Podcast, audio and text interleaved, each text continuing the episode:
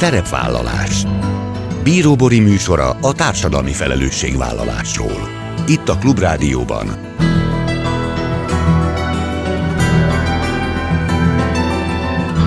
Szerepvállalás Jó napot kívánok! Bíró Bori köszönti Önöket! Adásainkban hétről hétre példákat hozunk arra, hogy egy-egy cég vagy intézmény, netán magánszemély, milyen formában, milyen eszközökkel járul hozzá anyagi gondok, társadalmi problémák orvoslásához, az életminőség javításához, a fenntartható fejlődéshez. Így módon is kifejezve, hogy felelősséget érez azért a környezetért, amelyben él és dolgozik támogatói közösségek, társadalmi bázisépítés a gyakorlatban. Ezzel a címmel indított webinár sorozatot civil szervezeteknek 2021 őszén a NIOK alapítvány. A sorozat idei februári része az önkéntes bázis hatékony kezeléséhez adott ötleteket. A résztvevők arról beszélgettek, hogyan lehetnek az önkéntesek a csapat igazán hasznos tagjai, hogyan lehet ez megtalálni a jól működő kereteket, és mi kell az önkéntesek megtartásához.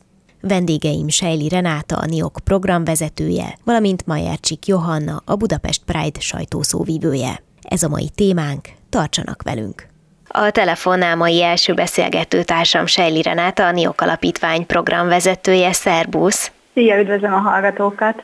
És egy webinár sorozatról fogunk beszélgetni a mai adásban támogatói közösségek, társadalmi bázisépítés. Ezen tematika köré szerveztétek, és még tavaly, tehát 2021 őszén indítottátok ezt a sorozatot, amit idén is folytattok. Én szeretnék egy picit visszatekinteni, és aztán persze előre is nézzünk a következő időszakra. Amikor elindultatok a sorozattal, akkor mi volt a terv, kiknek szerettétek volna elsősorban ezt a webinárt létrehozni, elindítani? A sorozat az tavaly novemberben indult, és olyan civil szeretek számára indítottuk el, akik szeretnének egy támogatói közösséget építeni a szervezet köré, legyen szó adományozókról, önkéntesekről, követőkről, az adott ügy érintettjeiről, tulajdonképpen bárkiről, aki számára fontos a szervezet ügye, akármilyen témában is dolgozik a szervezet, igen, mert hogyha valaki nem annyira jártas a civil szervezetek életében, akkor valószínűleg nem feltétlenül gondolkodik arról, hogy miért is fontos ez az alapgondolat, amit ti kitaláltatok, vagyis a támogatói közösségek és egyáltalán a bázisépítés. Akik jobban ismerjük őket, vagy közelebbről ismerjük őket, tudjuk, hogy ha lehet azt mondani, akkor ez majd, hogy nem a túlélésük egyik záloga, de mi volt az alapgondolata a téma mögött, amikor ti ezt kitaláltátok? Hát az utóbbi években egyrészt sokan beszélnek egy szűkülő térről, amiben egyre nehezebb lesz a civil szervezetek számára hallatni a hangjukat, és megtalálni azokat, akikhez szólhatnak, akik támogathatják a munkájukat. Ennek persze az is az oka, hogy óriási a kommunikációs zaj, mindenki kommunikál, az emberek rengeteg tartalommal találkoznak és fogyasztanak, és nehéz kitűnni és megszólítani azokat, akik a szervezet mellé állhatnak. És persze óriási szüksége van a civil szervezeteknek a forrásokra, sokan pályázati forrásoktól függenek, vagy hát főleg abból finanszírozzák a működésüket, de szeretnének több lábon állni, vagy függetlenni ezektől a forrásoktól. És tulajdonképpen ebben a munkában segítheti őket a társadalmi bázisépítés, ami egy olyan szemlélet és egy, egy nagyon tudatos munka, amelynek a segítségével megtalálhatják és megszólíthatják azokat, akik mellé állnak az ügyük mellé, a szervezet mellé, be tudják őket vonni a szervezet munkájába, ahogy említettem korábban, akár önkéntesként, akár támogatóként, akár más módon, és a szervezet aztán építhet erre a közösségre, nem csak a támogatásokra számíthat, de tulajdonképpen párbeszédbe léphet velük, és a segítségükkel még hatékonyabban szolgálhatja az ügyet. Ez lehet, hogy egy picit megfoghatatlan, úgyhogy szívesen mondok egy pár példát is. Jó, az, azt nagyon megköszönöm meg talán még esetleg azt is, hogy ugye úgy épülnek fel a webinárok, hogy hívtok mindig olyanokat, akik hát mondjuk így már elég jók megtapasztaltak ebben a témakörben, tehát akik már ismerik ezt a területet, és, és akik a saját munkájuk során ezt gyakorolják is, és gondolom, hogy elsősorban azokhoz szóltok, vagy olyanokat vártok, akik meg még egy pici támogatásra szorulnak ebben. Igen, igen, ez abszolút így van. A NIOK most már öt éve támogat olyan szervezeteket, akik pályázati forrást kaptak kifejezetten társadalmi bázisépítésre, és velük általában egy-két évig nagyon intenzíven dolgozunk együtt, képzésekkel, tanácsadással, tapasztalatcserével segítjük a munkájukat. Ezekben a programokban persze arra van lehetőségünk, hogy évi 10-20 szervezettel dolgozunk együtt, és ennek a tapasztalatait szerettük volna, és ezt szeretnénk még többekkel megosztani a webinárokon. Úgyhogy, ahogy mondtad, a programban részt vett nagyon tapasztalt szervezetek osztják meg a tudásokat ezeken az alkalmakon. Oké, és akkor bocsánat, mert belét folytottam a szót a példák kapcsán. Az lehet, hogy segít, hogy, hogy értsük, vagy lássuk Aha. pontosan, hogy mire kell gondolni. Együtt dolgoztunk például a Patenttal és a Nanéval, ők mindketten párkapcsolati erőszak megelőzéssel foglalkoznak, és szerettek volna a programjaikba bevonni 25 év alatti lányokat. Ez számukra egy új célcsoport volt, és ők például egy nagyon jó példa arra, hogy hogyan találtak meg új kommunikációs csatornákat. Először egy pályázati honlapon keresztül szerették volna elérni ezeket a lányokat, de aztán felismerték, hogy tulajdonképpen nekik kell oda menni, ahol az ő célcsoportjuk van, és elkezdték az Instát használni, nagyon-nagyon ügyesen, nagyon klassz tartalmakat csináltak és csinálnak ebben a témában. Csináltak egy Lázadó Lányok című, szerintem nagyon izgalmas tábort. Én nagyon sajnáltam, hogy már nem a Lázadó Lányok korosztály vagyok. De, De még lehet. Igen, bedobtunk nekik, hogy esetleg egy lázadó asszonyok változatot is lehetne indítani. De dolgoztunk együtt például non-profit kutatóintézettel, akik hosszú szakmai tanulmányok eredményét szerették volna a nyilvánossággal megosztani, és hát nyilvánvalóan teljesen máshogy kell tenni, teljesen más kommunikációt igényel, mint maguk a, a szakmai anyagok. Ebben rengeteget fejlődtek, és persze nagyon sokan erősítettek rá az adománygyűjtésre, és akár megduplázták az adományozóik számát ez alatt az egy-két év alatt. Úgy néztem, hogy úgy építettétek fel ezt a webinár sorozatot, hogy nagyjából így lépésről lépésre próbáltok haladni, és ennek szellemében az első két alkalom az alapvetően arról szólt, hogy hogyan lehet megtalálni és megismerni a támogatókat. Úgy gondolom, hogy ez az egyik alapköve a társadalmi bázisépítésnek. Igen, ugye a bázisépítés egy, egy nagyon komplex folyamat, illetve minden szervezetnél teljesen más is lehet, de igyekeztünk azokat a sarokköveket megtalálni, amik a legtöbb szervezet számára fogózkodót adhatnak, és, és segíthetnek elindulni ebben a folyamatban, segíthetnek olyan eszközöket megismerni, olyan nagyon gyakorlati tippeket, tanácsokat, jó gyakorlatokat megismerni, amik ebben a segítségükre lehetnek.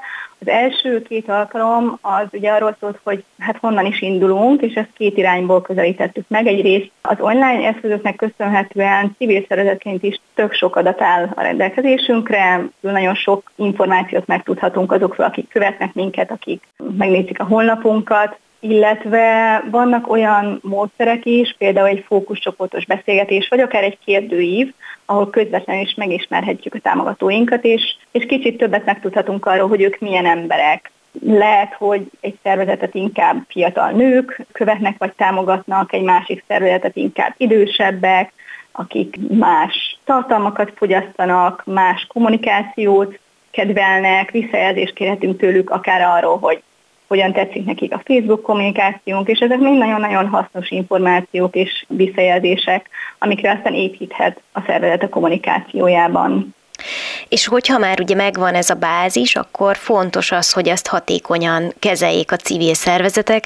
Erről szól a következő webinár témája, amikor adásba kerül a beszélgetésünk, ezen már túl lesztek, és egyébként a műsor második felében majd ennek a kerekasztalnak, vagy ennek a webinárnak az egyik megszólalója is a vendégünk lesz, úgyhogy javaslom, hogy ugorjunk egyet, és tekintsünk előre a tavaszi webinárok témáira, például márciusban hogyan hozt közelebb támogatóidat, és hogyan lehet őket rendszeres adományozóká tenni. Ugye erre már egy picit korábban utaltál, hogy nem elég elérni, meg egyszer megszólítani az adományozókat. A civil szervezeteknek roppant fontos az, hogy hosszú távon is számíthassanak rájuk. Így van. A tavaszi webinárok fontos tartalmazni, egy kicsit alakulóban van, de az biztos, hogy a rendszeres adományozókról szóló alkalmon ott arról fogunk beszélni, ahogy te is utaltál rá, hogy egy egyszeri sikeres adományozás után, illetve adománygyűjtő kampány után, ami egy nagyon fontos lépés minden szervezet életében, hogyan lehet aztán rendszeres kommunikációval, kapcsolattartással, kapcsolatépítéssel megtartani ezeket az adományozókat, és úgy elkötelezni őket, hogy rendszeresen is támogassák a, a szervezet munkáját. Később beszélni fogunk az érintettek bevonásáról is, arról, hogy azok, akik az adott ügyben érintettek, az ő visszajelzéseiket, az ő igényeiket hogyan tudjuk a szervezet munkájába beépíteni, illetve arra alapozni a kommunikációt, a tevékenységeket, hogy valóban, valóban az ő szükségeiket tükrözze a szervezet munkája.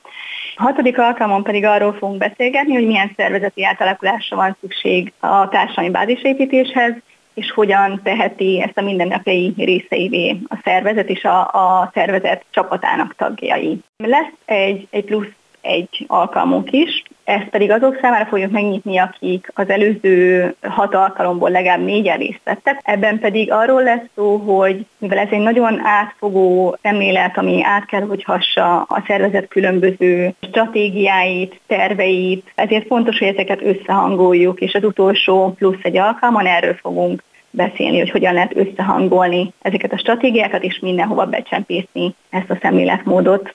Elsősorban tehát civil szervezeteket vártok, civil szervezetek munkatársait, önkénteseit, támogatói közösségek, társadalmi bázisépítés a gyakorlatban. Ez a webinár sorozat címe. Hogyha valaki szeretne bekapcsolódni, akkor hol talál ezzel kapcsolatban információt, hogyan tud akár jelentkezni? A webinárokról a nonprofit.hu-n is megtalálható információ, illetve ott is megtalálható a regisztrációs link minden alkalomhoz, de a NIOK alapítvány Facebook oldalán is mindig megkérdezjük őket, és persze a nonprofit.hu-n elérhető hírlevelünkben is. Selli Renátának a NIOK alapítvány programvezetőjének köszönöm szépen, és akkor sok sikert a webinárhoz. Köszönjük szépen, köszönöm a beszélgetést. Szerepvállalás Folytatjuk, és továbbra is a támogatói közösségek társadalmi bázisépítés a gyakorlatban webinár sorozatról beszélgettünk. A NIOK Alapítvány indította ezt a sorozatot, és a leginkább aktuális következő témáról önként és dalolva ötletek az önkéntes bázisod hatékony kezeléséhez. Szóval erről a részről fogunk beszélgetni a következő percekben, és a vendégem Majercsik Johanna, a Budapest Pride sajtószóvívője. Szerbusz! Szia, szia, és köszöntöm a hallgatókat is.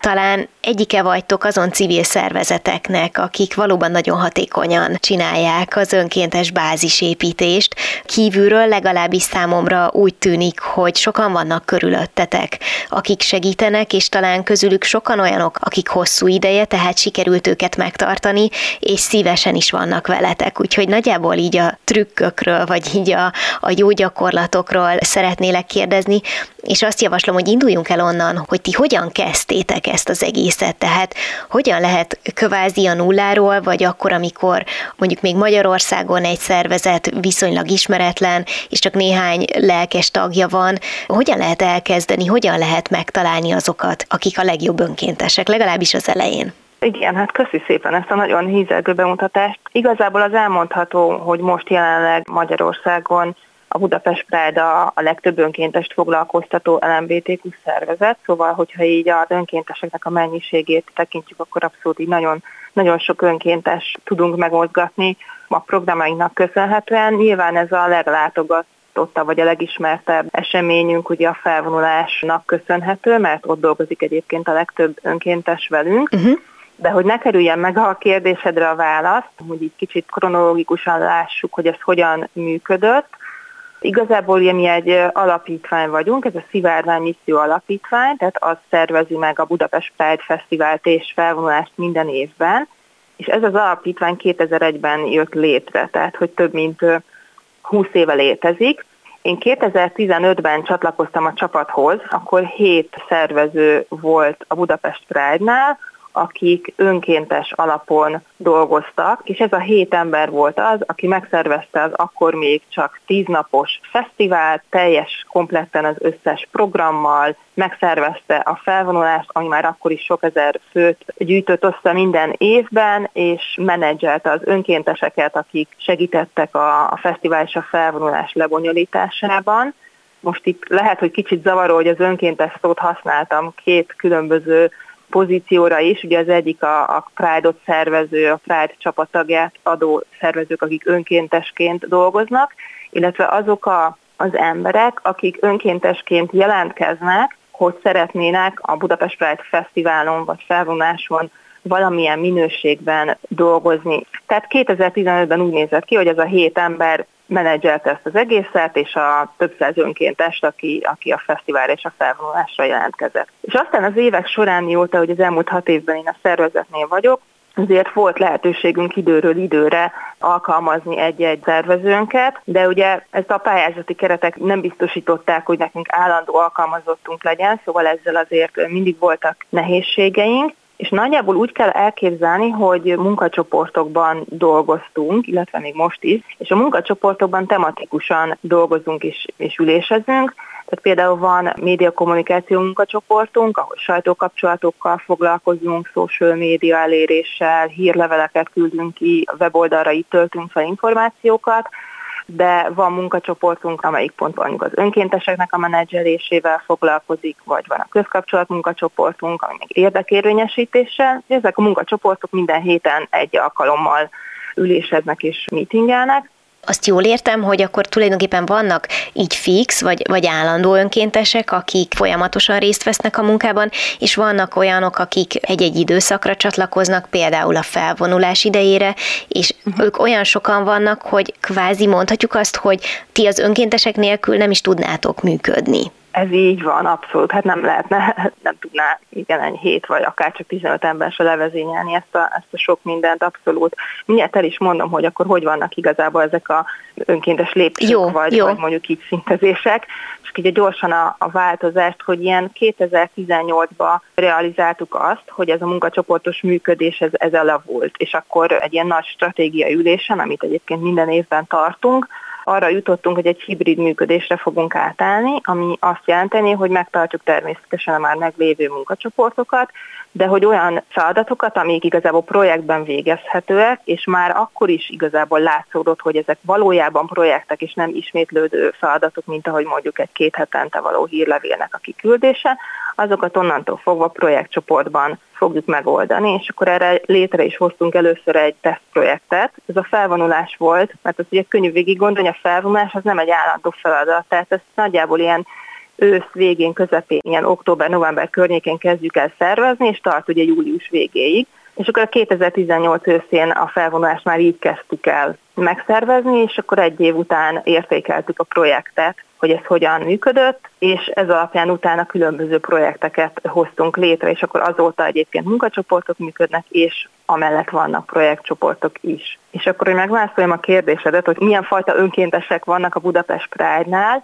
tehát ugye vannak azok az önkéntesek, akiket már említettünk, akik mondjuk jelentkeznek a felvonulás vagy a fesztivál alkalmával, mert szeretnének mondjuk infópultozni, vagy érdekli őket a díszítés, és mondjuk a megnyitó napján szeretnének abban részt venni. Ők azok, akik amikor elköteleződnek, akkor hetente nagyjából egy néhány órás munkavégzésre jelentkeznek, tehát hogy arra az eseményre, amire eljönnek, oda megérkeznek, és ott elvégzik a feladatot, amit, amit elvállaltak. Igazából 2018-ban, amikor erre a hibrid rendszerre átálltunk, az azért is történt, mert hogy azt láttuk, hogy nagyon sok olyan önkéntesünk van, aki ennél többet tenne azért bele, de annyira azért nem tud elköteleződni, hogy szorosan a szervezet magját képező szervező csapatban egész évben nagyon sokat meetingeljen velünk, és ezért létrejött a projekttag pozíció, és ez nagyon sokféle munka lehetett itt programszervezéstől kezdve biztosításon át, helyszínekkel való tárgyalás, kommunikációs feladatok is vannak. Egy projekt az úgy néz ki, hogy legrövidebb esetben nagyjából ilyen két-három hónapot ölel fel. De vannak hosszabb, akár 8-9 hónapon áttartó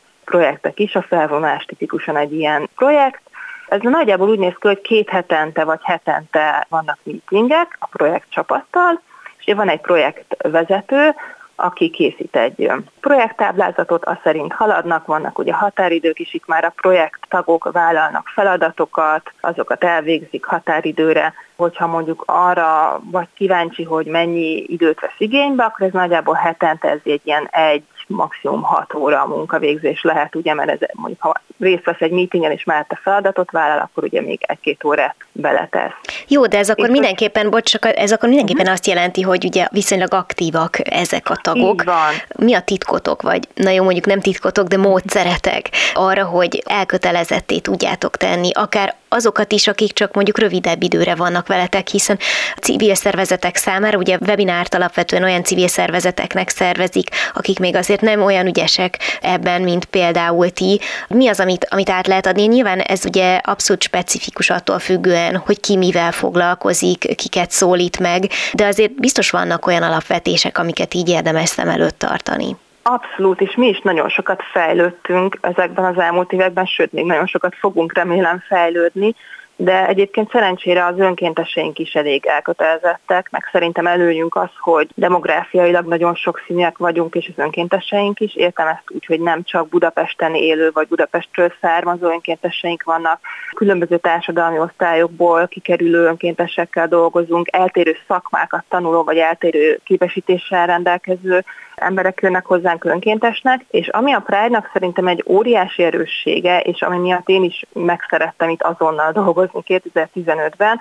az az, hogy mi nagyon ügyelünk rá, hogy transzparens és őszinte kommunikáció legyen egymás között, és igyekszünk egymásra odafigyelni, illetve tulajdonképpen a működésünk az merít a feminista és, és bázis demokratikus működésből, hogy példaként tudom erre említeni, hogy nálunk nincsen egy személyes vezetés. Tehát ugyan a Pride-nak van elnöke, de az nem azt jelenti, hogy az elnök dönt mindenben, hanem van egy elnökségi csapat, és ők azok, akik együtt döntenek stratégiai kérdésekről, pénzügyi kérdésekről, pályázattal kapcsolatos kérdésekről, és mindenkinek külön-külön vétójoga van, mindenkinek ugyanannyit ér a, a véleménye, illetve amikor valaki már projektagból még bejebb akar jönni, és szervező szeretne válni, akkor neki is van véleményezési joga, illetve abban a munkacsoportban, ahol dolgozik, neki is van döntési joga. Tehát, hogy mindenki azt érezheti, hogy full demokratikusan ugyanúgy megmondhatja a véleményét, és ugyanúgy meg is hallgatjuk ezt a véleményt, és erre vannak technikáink is, hogy ez hogyan történik meg. Ugye említettem, hogy meetingelünk munkacsoportnál is, meg meg projektcsoportnál is. Ezekről a meetingekről minden esetben memót vezetünk, illetve ezeket a meetingeket van, aki moderálja, ami azt takarja, hogy a moderátornak a feladata az, hogy a meetingen jelentkező résztvevőket felszólítsa, tehát hogy mi nagyon igyekszünk arra, hogy senki ne ordítson vagy szakítson félbe valakit, tehát mindenképpen pont azért, hogy ugye meg tudjuk hallgatni mindenkinek a véleményét, ami érdekes, hogy ennek a moderátornak a szerepe rotálódik. Tehát nincs az, hogy mindig ugyanaz az ember lesz a moderátor, mert ugye azzal, ha hierarchiában lenne egy ilyen kicsit privilégiuma, mert azért a moderátor, akár hogyha mondjuk valaki nagyon hosszú időn keresztül beszél, akkor rászólhat, hogy akkor mondjuk már kerekítse le a mondandóját, mert most már redundás, amit mond. Ami még van a meetingen, ugye, hogy a memót is jegyzetelni kell, hogy arra is van valaki, aki mindig mindig írja a memót, és ez a szerep is rotálódik, tehát hogy ilyen sincsen, hogy valaki mindig a kezébe vesz, és mindig ő írja le a memót, hiszen nyilván az is egy ilyen hatalmi szerep lenne. Illetve említettem azt, hogy figyelünk egymásra, ez pedig a gyakorlatban úgy jelenik meg, hogy minden meetinget úgy kezdünk és úgy zárunk, hogy megyünk egy kezdő és záró kört, ahol minden önkéntesünk elmondja, hogy hogyan érkezett aznap, mi történt vele mondjuk az előző napokban, mert valljuk azt, hogyha valakinek a magánéletében egy nagyobb változás van, akár pozitív, akár negatív irányban, az befolyásolja a, a munkabírásunkat, a teherbírásunkat, és ez alapján, hogyha valaki mondjuk bármilyen oknál fogva egy olyan élethelyzetbe kerül, hogy az elvállalt feladatát nem tudja emiatt az újabb élethelyzet miatt már elvégezni, akkor keresünk új felelőst. Innen oda is sukadunk ki, hogy egyébként a szervezetben igyekszünk nem teljesítmény fókuszáltak lenni, ami ugye a kapitalista termelés, meg a szolgáltatási szektornak a sajátja, hanem a kapacitás fókusz az, ami nálunk központban van. Nyilvánvalóan vannak kötelezően elvégzendő projektjeink, meg feladataink, tehát hogy mondjuk a felvonást azt minden évben meg kell szervezni, de voltak már olyan projektjeink, kisebb projektek, amiket azért engedtünk el, mert nem volt rá kapacitás, mert nem tudta a szervezet megcsinálni és megszervezni, megrendezni. Köszönöm, hogy hoztál konkrét példákat és, és megoldásokat, és hogy így bepillantást engedtél a működésetekbe, meg az önkéntesekkel való munkátokba. Szerintem már ebből nagyon sokat lehetett inspirálódni, és kívánok nektek még sok-sok lelkes, meg boldog önkéntest a jövőben is. Majercsik Johannával, a Budapest Pride sajtószóvivőjével beszélgettem. Köszönöm szépen! Én is köszönöm szépen! Ennyi fért a mai műsorba, legközelebb jövő héten szombaton 18 órakor jelentkezem. Ha még nem tették, kövessenek minket közösségi oldalainkon, a Facebookon, az Instagramon és a YouTube-on. Ha bármiről lemaradtak volna az adást, pénteken 14 órakor ismételjük, de a Klubrádió weboldalán is vissza tudják keresni. És most már egy jó ideje podcast formában is elérhető a szerepvállalás. Keressék a Spotify, a Google és az Apple podcastek felületein, ahol bármikor meghallgatható a műsor. Köszönöm, hogy velem tartottak, további kellemes online rádiózást kívánok. Bíró Borit hallották. Szerepvállalás